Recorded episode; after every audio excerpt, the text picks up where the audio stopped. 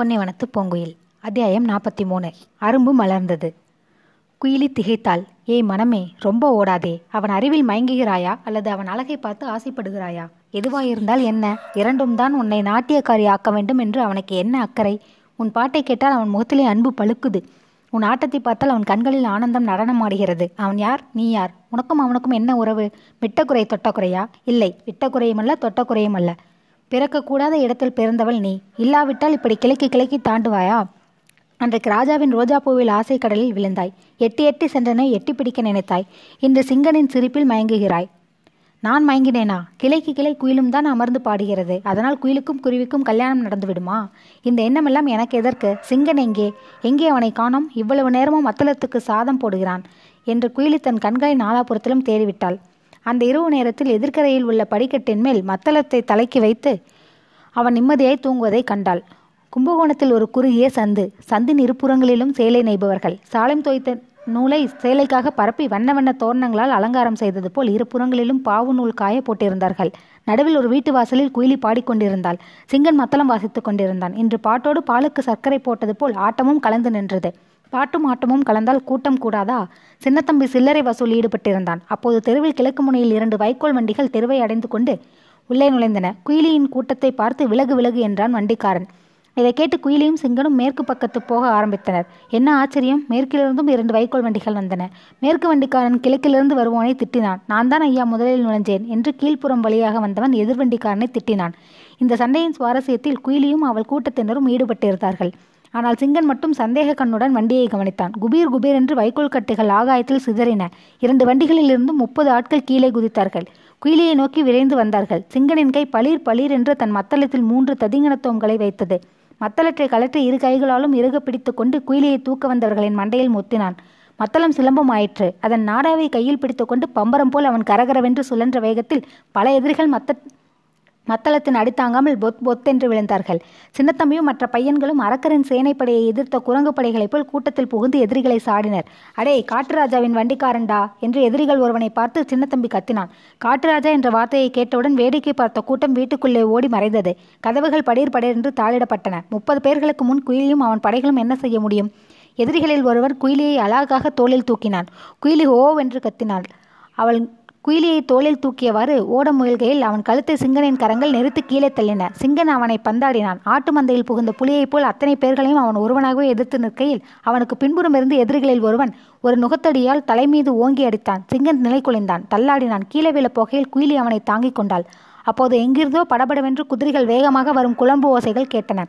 இருபுறமும் இருந்த வைக்கோல் வண்டிகளின் மீது பல தஞ்சை வீரர்கள் தாவி வந்து கீழே குதித்தார்கள். அந்த வீரர்கள் கூட்டத்தில் குருட்டு பிச்சைக்காரன் வேஷத்தில் நாம் கண்ட சர்க்கரையும் இருந்தான். கன நேரத்தில் அத்தனை எதிரிகளும் அந்த வீரர்களால் கைது செய்யப்பட்டார்கள். கொல்லம்பட்டறைக்காரன் எங்கள் குதிரைகளுக்கு எல்லாம் குருத்தில் ஆணை அடித்து நொண்டியாக்கி விட்டான். இல்லையேல் உங்கள் கையிலே பிடிபிடுவோமா? என முணுமுணுத்தான் எதிரிகளின் தலைவன். விழுந்து கிடந்த சிங்கனை நோக்கி ஓடி வந்தான் சர்க்கரை. ஐயோ என்று அலறிக்கொண்டே குயிலியின் மடியில் கிடந்த சிங்கனை தன் இரு கைகளாலும் வாரி எடுக்கப் போனான் அவன். சிங்கனின் விழி திறந்தது. ஒரே பார்வை. அந்த ஒரு பார்வையில் சர்க்கரை தன்னை சமாளித்தான். ஏ பொன்னே இந்த ஆளுக்கு அடிபட்டிருக்குதா பாரு என்று முன்பின் தெரியாதவனைப் போல் பேசினான். இதற்குள் எங்கிருந்தோ ஒரு செம்பில் தண்ணீரை கொண்டு வந்து சிங்கனின் முகத்தில் தெளித்தான் சின்னத்தம்பி.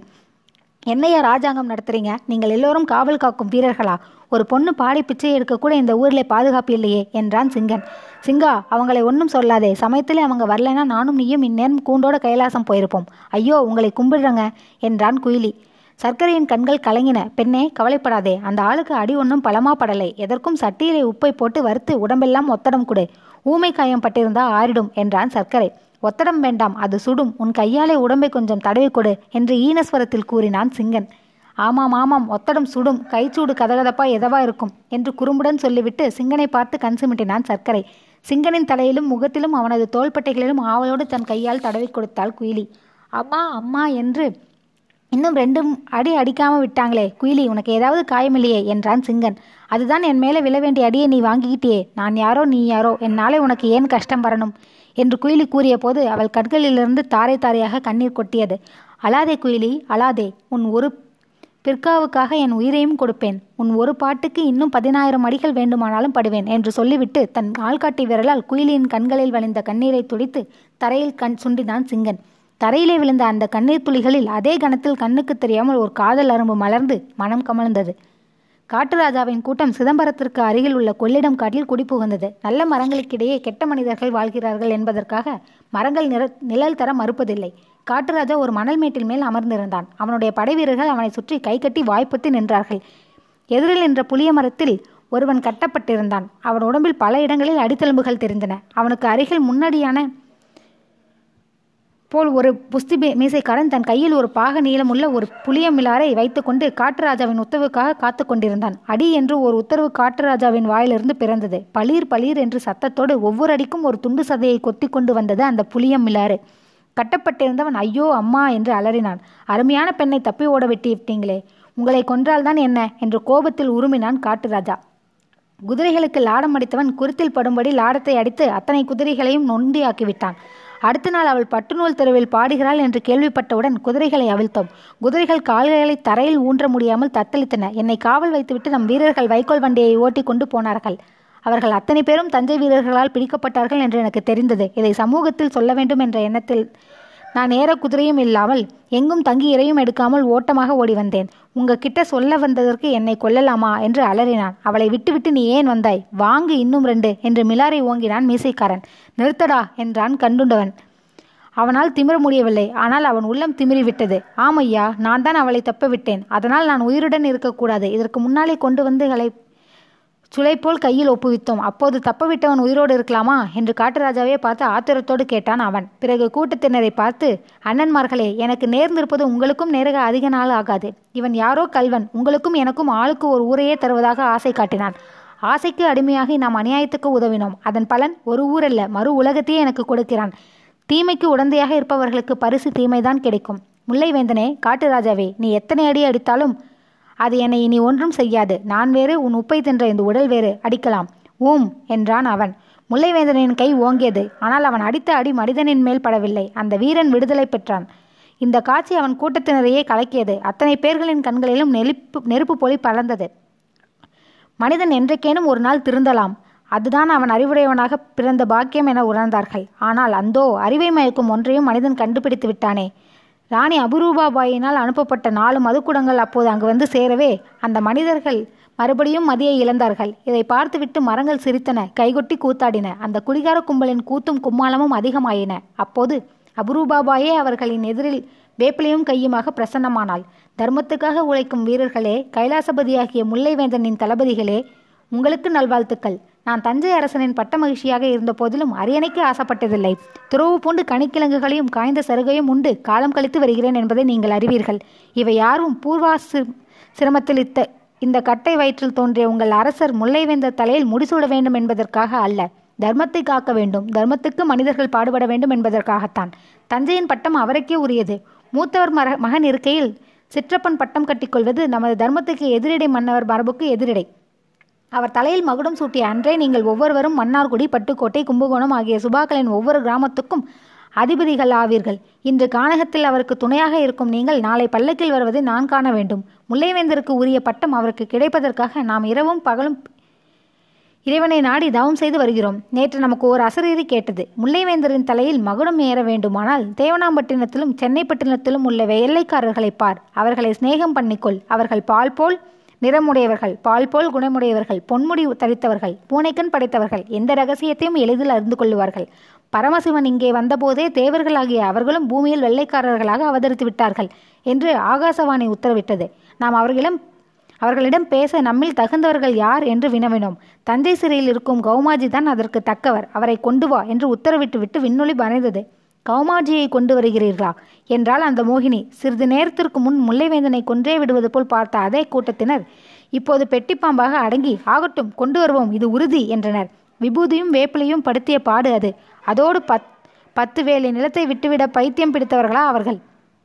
பைத்தியத்தை எலுமிச்சம்பழம் நீக்கும் என்பதுதான் உலகம் அறிந்த விஷயம். ஆனால் அந்த பழமே பைத்தியத்தை உண்டாக்கியது என்பது ஆச்சரியமல்லவா?